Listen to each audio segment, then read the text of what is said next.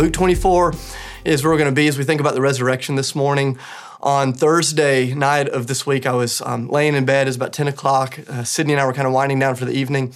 And uh, my oldest son, our oldest son, came in. His name's Micah. He's nine years old. He came in and he said, Hey, Dad, he said, My brother's asleep. Can we hang out for just a few minutes? And so, you know, I got out of bed and went into the other room, and he and I were hanging out for a few mo- moments. The house was quiet, which is a really rare thing kind of in our in our world, but we're there in this quiet house, and he and I are having this moment. And I don't know if you've ever had one of these moments where you're just with somebody that you love so much it hurts. You know, like your heart's about to explode. You love them so much. And I'm just there and I'm like, man, God, what a gift to like be in this house and to have these kids and have Sydney. But I was, I was there with Mike and I'm like, what a gift this little moment is. And so in the middle of our time together, I looked at him and I asked him a question that Sydney and I ask our kids uh, probably on a daily basis on some form. I looked at Micah, I put my hands on his face and I said, hey, buddy, like, do you know how much I love you? Like, do you know how crazy, insane in love I am with you? And usually when Sydney and I ask our boys that question, they'll respond with a really kind of simple, you know, they'll roll their eyes, they'll laugh. Yeah, we know you love us. We know you think we're amazing, blah, blah, blah. You know, uh, that they're kids, but they're already like teenagers, you know, like, yeah, we know, we know, we know. But, but my son, my nine year old son in this moment, he didn't respond like a nine year old. He responded more like a 29 year old. He looked at me and he said, Dad, he said, I know that you love me. He said, I know that. He said, but I don't know if I will understand it until I'm much older like you one day. So it's kind of like an insult and an encouragement. You know, he's like, he's like, until I'm really old one day like you and I have my own kids, I won't be able to comprehend it. And it, it was weird. You know, we're here we were in the middle of Holy Week. I'm having this moment with my son, and he just made that simple statement to me. I get it, but I don't get it. And I thought, man, God, that's me with you. And I don't know if you felt that at all this week as I've thought about the significance of the cross, as I've thought about the, the weight of like what it is to, to, to be sinners that needed God to go to that sort of length to bring me back into the family. As I've thought about the, the power of the resurrection, I found myself all week just going, okay, God, I know you love me. But man, God, I want to know, like, like, and I'm not sure this side of eternity, uh, uh like, if we're going to ever really understand it apart from the help of the Holy Spirit. And I just kept thinking of Paul's words uh, to the church in Ephesus when he's writing in that letter. He says, Guys, I'm praying that the power of the Holy Spirit would help you know how high and how wide and how long and how deep is the love of God for you, and that your life would be rooted in that. So, this morning, as we're thinking about the resurrection, I want you to know this is not just some random Christian holiday. We're not just you know, like getting ourselves all hyped up. I mean, we are literally saying, hey, God, would you anchor us in the significance of your love? Because here's the truth if you don't hear me say anything else today, no one has ever loved you, and no one ever will love you like God has loved you. No one has ever loved you like this. And, and, and the work of God through his son Jesus to you, to me, to us, in, in the midst of Holy Week, it, it's the thing that absolutely changes everything about the human story. You know, earlier this week, I was on a phone call with some pastors and civic leaders from our city. And one of the civic leaders from our city he was he's kind of giving us an update on the way that this crisis is affecting our culture. And he made this statement that i've heard so many times over the last several weeks. He said he said this crisis has the potential to change everything as we know it this crisis has the potential to change everything. And he was talking about, uh, you know, the effects that it could have on the economy, the effects that it could have on our churches and the way that we gather, the effects that it could have on the way that we relate to one another personally. And, and what he was saying was absolutely true on some level. This crisis, this moment that we're in, it, it certainly has the, the possibility to change life as we know it. But as he was sharing that in the midst of that phone call, I found myself uh, continually being drawn back to, to what we're celebrating this week because as followers of Jesus, we're wholeheartedly, or we should be wholeheartedly convinced that the defining moment of human history will not be a crisis. The defining moment of human history is the all conquering work of Jesus that was displayed not just on the cross, but in the empty tomb. And so uh, there's this moment where he's going, Man, something has changed everything. I'm going, Yeah, something has changed everything. And that something is not a pandemic, it's not this moment that we're in. The thing that has changed everything is that God loved you so much, he was willing to cross any barrier, any pain to bring you back into the family of God, no matter what it cost. And I'm just telling you, as a dad of three boys, I would do whatever it takes on earth to bring my kids back into the house. And Easter is heaven's declaration of just how much God wants you in the family and just what he's going to do to get you there. And so this morning, just for a few moments, I want us to take our eyes off of the crisis that's around us and to fix our eyes on Jesus and the reality of what he's done and to wrestle with this thing that has changed absolutely everything. I love the way Luke tells the story. I don't know if you've ever read the Bible or read through the Gospels, but we have reason to believe that Luke maybe didn't grow up in a, a, Christian home, didn't grow up going to church, but at some point he encountered the good news of Jesus. He was an educated guy from a large city like many of you. And he started investigating the claims of the gospel and the claims of Jesus. And he became increasingly convinced that Jesus was indeed risen. And so, under the leadership of the Holy Spirit, he writes the Gospel of Luke and he's telling this story of Jesus. And from the very beginning, Luke is going to make it clear that Jesus is not just a good man. He's not just a prophet or a teacher. He's not just a nice guy going around doing nice things for other people. Jesus was a good man, but he was so much more than that. Luke is going to say he was the God man, he was the fullness of God in human flesh. And Luke, from the beginning of his book to the end is just telling this story of Jesus' unparalleled love, his life, his power, his humility, his strength, his sacrifice. But there's this moment when you get to Luke chapter 23 where all of a sudden the story takes a turn. And because of the moment in human history that we're living in, we all know where the story goes. But the people that were experiencing it in real time, they didn't, they didn't see this coming, even though Jesus had warned them. Jesus, the Son of God, he was about 33 years old at the time. And Luke tells the story of him marching into Jerusalem, where on a Sunday, the people welcome him into the city as a king, and less than a week later, they crucify him as a criminal. And for three days, Jesus is dead. And Luke is telling this story, and he says, Here's the deal I'm telling you the story about how a real God came to a real place and a real moment in time because he really loves you and he really did something to change everything. This is not a myth, it's not a fairy tale, this is not some metaphor to help weak people get through tough things. He's saying, no, this is a real historical reality that you have to reckon with if you want to understand what it means to be fully human. And so we pick up in Luke chapter 24, starting in verse 1. Jesus has been dead three days at this point. This is the passage that our family read over us. This is what it says.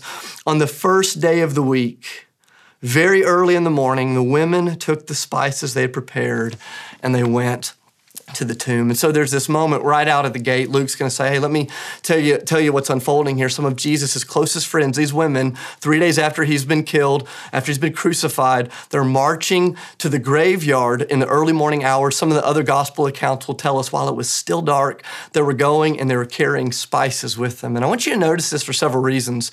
Um, first, um, Jesus' friends, although he had told them he was going to be raised from the dead, that miracle was so outside of the scope of their human understanding. These women are going to the tomb that day not expecting a miracle, they're going looking for a funeral. Um, they're going in grief, not out of triumph. They're going there with the spices because during those days when a person had died, uh, like you would take flowers to a cemetery, you would go to honor uh, a person at their gravesite. But they bring the spices not just to honor Jesus, they would use this to kind of uh, hold in the smell back in those days after a person would die, and they didn't have the technology that we had. And so Luke is saying right out of the, the front hey, even Jesus' closest friends didn't know what to do with the predictions he had made. And so they're going not looking for a miracle, but for a funeral. And I want you to notice one other thing in verse 1. It's so important to me. Luke says, Hey, I'm not making this up. If I was making this up, I wouldn't have told the story this way. You know, during the days of Jesus, women were not allowed to legally testify in court. And so sometimes critics of Christianity go, oh, the, the, the, followers of Jesus just made this story up to perpetuate the cause. If they were making this story up, Luke would have never made it up with women being the first witnesses. But Luke is saying, hey, here's the deal. I'm not trying to perpetuate a lie. I'm just telling you what happened.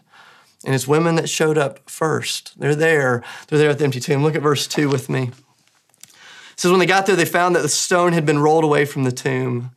But when they entered, they did not find the body of the Lord Jesus. I want you to imagine yourself in this scenario. You go to the graveyard to, to pay honor to somebody you love. You go to, uh, to pay honor to your grandmother that's passed away. And just imagine you show up there in the early morning hours. It's still dark. I don't know why you're in a cemetery at dark. You should never do that. But just pretend you're there and you get to the, the graveyard of your loved one. And all of a sudden, you see there's this mound of dirt and there's an empty grave and there's a casket that's been turned over.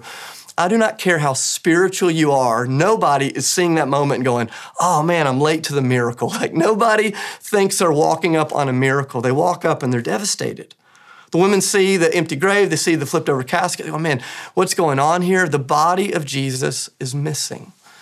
You know, throughout history, Scholars, both Christian and non Christian scholars, typically agree on several things about when it comes to Jesus. And so, whether Christian or not, there's almost unanimous agreement about several things. Number one, everybody agrees that Jesus of Nazareth was a real person who really lived around 2,000 years ago in the Middle East. Number two, uh, most agree that his life was really significant in the very short time he had on earth, but that that significance increased radically after his death. Number three, people unanimously agree that he was crucified at the hands of the Roman Empire on a cross outside of Jerusalem. And number four, Christian and non Christian, uh, almost everybody unanimously agrees that on the third day after Jesus' death, something happened to the body. Now, what happened to the body is like widely disputed. You know, uh, there's some people that go, well, maybe the disciples stole the body, or maybe Jesus faked his death on the cross, and after they put him in the tomb, he snuck out and lived an old life and died somewhere else. Uh, there's all of these different theories and thoughts. In fact, online at ethoschurch.org forward slash blog, I posted some really um, important resources that have kind of helped me navigate through like the evidence that surrounds the resurrection. But people tend to agree about all of those things uh, in regards to Jesus, his life. But when it comes to what happened after his death, there's so much question and so much confusion. I love what one non Christian uh, scholar wrote in his book called Zealot. This is from Reza Aslan. He says, The disciples faced a profound test of their faith after Jesus died. The crucifixion seemingly marked the end of their dreams, their dreams of overturning the existing systems, their dreams of rebuilding the 12 tribes of Israel and of ruling over them in God's name. It seemed as though the Roman occupation was not going to be overthrown. It seemed as if there was nothing left for Jesus' disciples to do but to abandon the cause, to renounce their revolutionary ways, and to return to their farms and villages. But that is not what happened. Remember, this is a non Christian writing this. He says, because on the third day, something happened. On the third day, something happened. And there's all this question like, what happened? The women, they find themselves at the tomb, the body's gone. They're going, what happened? Like, what has happened? And all of a sudden, the story continues. Luke is going to say, here's exactly what happened. Verse 4 he says, While they were wondering about this, suddenly two men, or uh, some of the other books say two angels, in clothes that gleamed like lightning, stood beside them. And in their fright, the women bowed down with their faces to the ground, but the men said to them, Why do you look for the living among the dead? He is not here. He is risen. Remember how he told you while he was still with you in Galilee that the Son of Man must be delivered over to the hands of sinners, must be crucified on the third day and raised again. And then they remembered the words of Jesus. And so there's this moment where Luke says, Let me be really clear what happened and how this whole thing went down. Nobody stole the body. Jesus didn't fake his death and sneak off. He has been dead for three days. And Jesus, the Son of God, has been raised by the power of God to live forever. He says, That's what's happening. Now you've got to wrestle with the evidence and see if that's what you believe. And the women, they find themselves in this overwhelming moment. Luke ends this part of the story like this.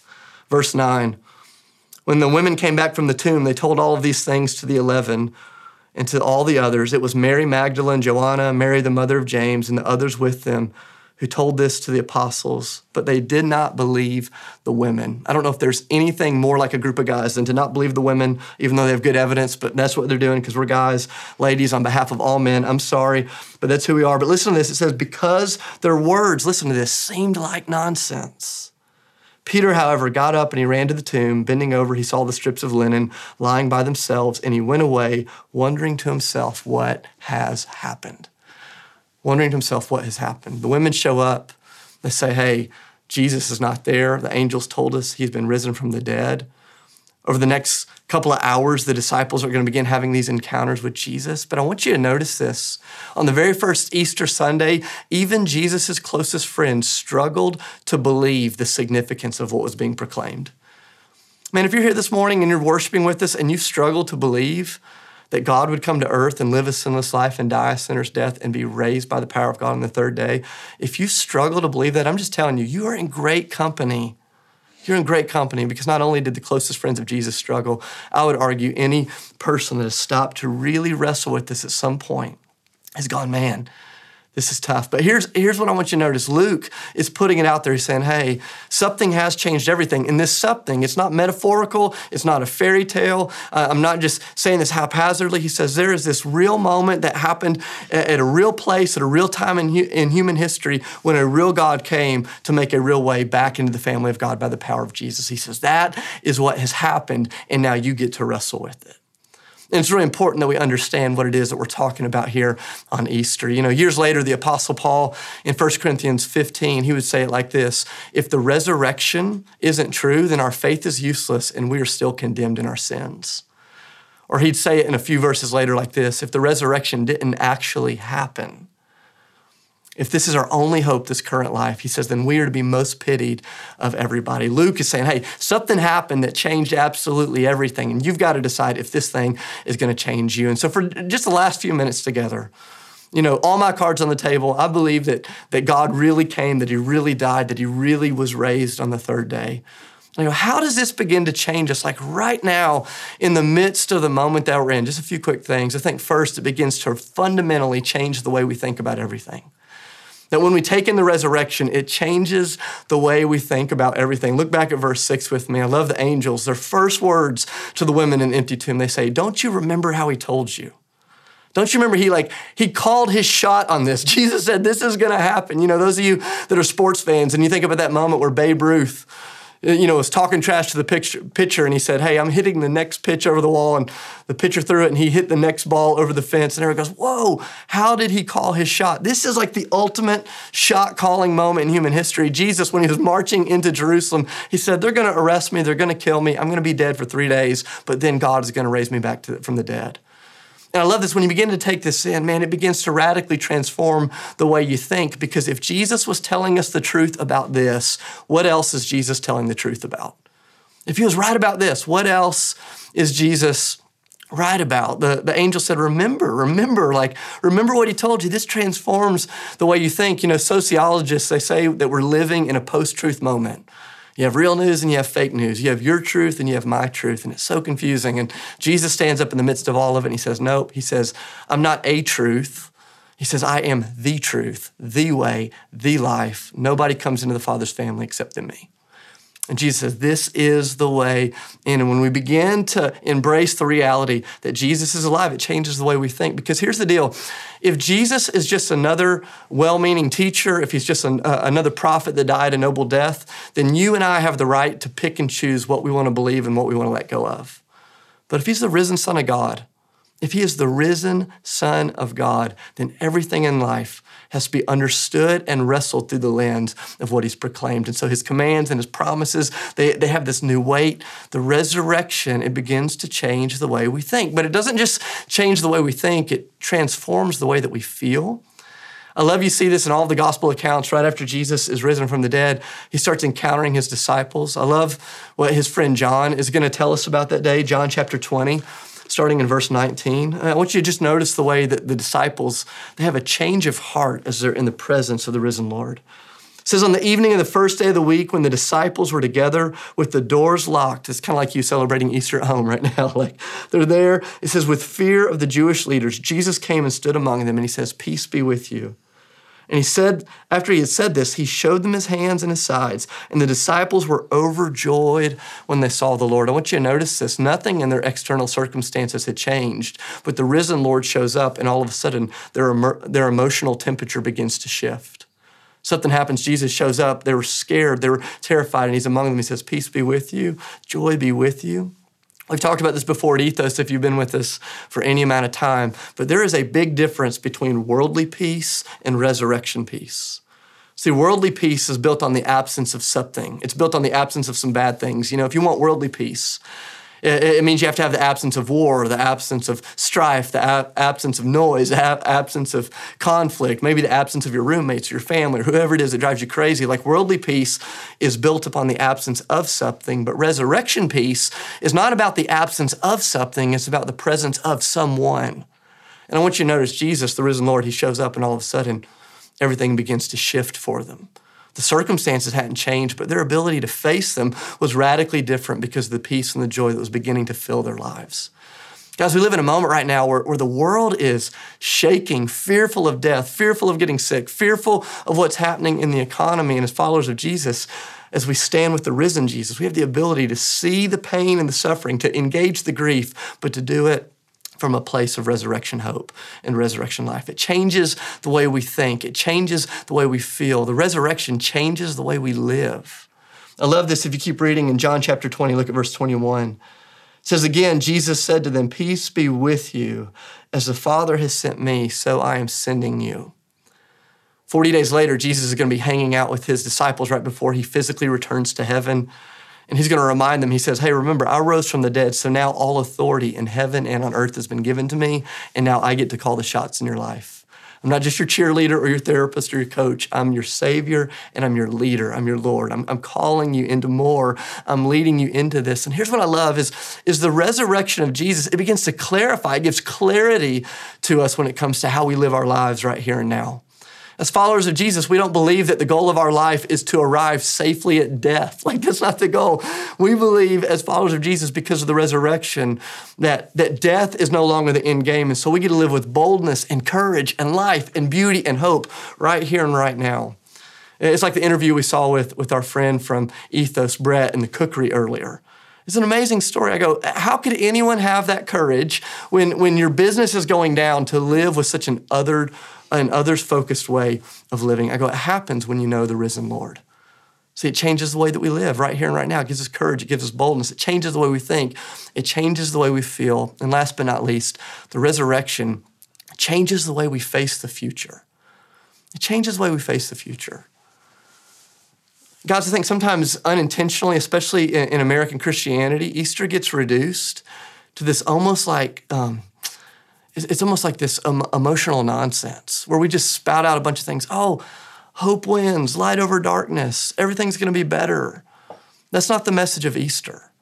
The message of Easter is that Jesus Christ, the only perfectly good man that has ever lived, endured the, the worst atrocities that could ever happen to a human being. And in the midst of it, took on the punishment uh, that humanity deserved for their sins, took them on himself. Jesus followed the end of the road all, of to, all the way to its scariest conclusion. And he didn't just die there.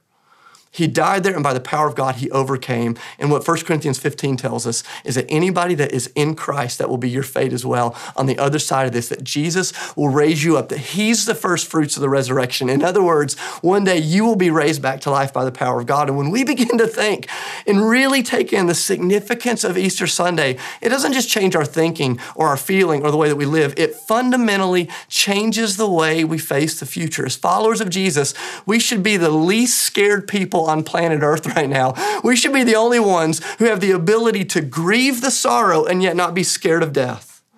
Because I go, death is not the end. Death is not the end of the story. It wasn't the end of the story for Jesus. It's not the end of the story for us. And when the resurrection, truth, and reality really comes all the way in to the human heart, man, it changes the way we think about our own mortality. It changes the way we think about the way we'll stand before God one day. It changes the way we think about Jesus returning because we go, man, something has shifted. And I agree with the man that I had the phone call with earlier this week. We are in a moment that is changing everything. This morning, Easter Sunday, as we're breaking the bread, as we're taking the cup, as we're opening the scriptures, as we're taking our eyes off of the crisis and fixing our eyes on Jesus, we are indeed standing in the moment that has changed everything. My question is Has this moment changed you? Has it changed you? I'm not just asking if you intellectually affirm that maybe 2,000 years ago something happened. I'm asking, has your friendship and submission to the risen Lord, is it changing you? You know, there's some of you this morning and you're watching and you're not followers of Jesus, and I just want you to know God loves you so much. It doesn't matter who you are or what you've done, He has done everything that needs to be done on the cross and in the empty tomb so that you can enter into the family of God right here and right now, and so that you can be ready for Him to return one day so you can meet Him face to face. Guys, what a gift. Don't let this Easter Sunday go by. Don't waste this crisis. Don't miss this moment of what God's doing. I want to challenge you, whether you're a follower of Jesus or not, all of us this week to do, do just a couple of things. First, man, take some time to really search out the empty tomb for yourself. Do what the disciples did go and investigate, wrestle with these claims. You know, check out those resources that I posted online. You're doing yourself a big disservice if you spend your whole life living off the breadcrumbs of somebody else's faith. Because when the world begins to shake, you can't live off of somebody else's faith. You need your own. And I want to I want to encourage you, man, search this out. But don't just search it out. As you search it out, sit in the weight of these implications. Like, what does it mean that God had to come and die for you? Like, what does that mean? What does that tell you about you? What does that tell you about him? What does that tell you about your neighbors and your friends and your coworkers? Sit in the weight of these implications. But don't just search this out and don't just sit in it. Whether you're a Christian or not, I want to invite you to keep surrendering yourself to the significance of this truth. If you don't know how to begin following Jesus, or maybe you're stuck in your faith and you don't know how to surrender your life to Christ, and reach out to us online, shoot us an email. I'd love to have a phone call with you today or tomorrow to walk you through what it looks like to grow in your relationship with Jesus because we believe that something has changed everything. And because of that, man, we have great hope in the midst of the moment we're in. And so, wherever you are right now, if you're by yourself or with a group of people, I want to invite you to repeat these words after me Christ is risen. He is risen indeed. Come on, say it again. Christ is risen. He is risen indeed. Let me pray over you. Father, I love you. And I just, I just acknowledge I have no grasp of how deep your love is for me or for these people that are worshiping with us this morning. But God, in the name of Jesus, by the power of the Holy Spirit, would you pour out your love on us in every living room, in every place that we're worshiping this morning? Pour out your love into our hearts and help us to grasp how wide and how long and how deep is the love of God for us. God, I pray that this will not just be an Easter where we celebrate sentimentally that something happened. God, may it be the Easter where we encounter the risen Lord. May you meet us in our doubts, in our fears, in our sadness, in our joy, wherever we are. Meet us in those places, Lord, and bring us to yourself in the name of Jesus. Amen.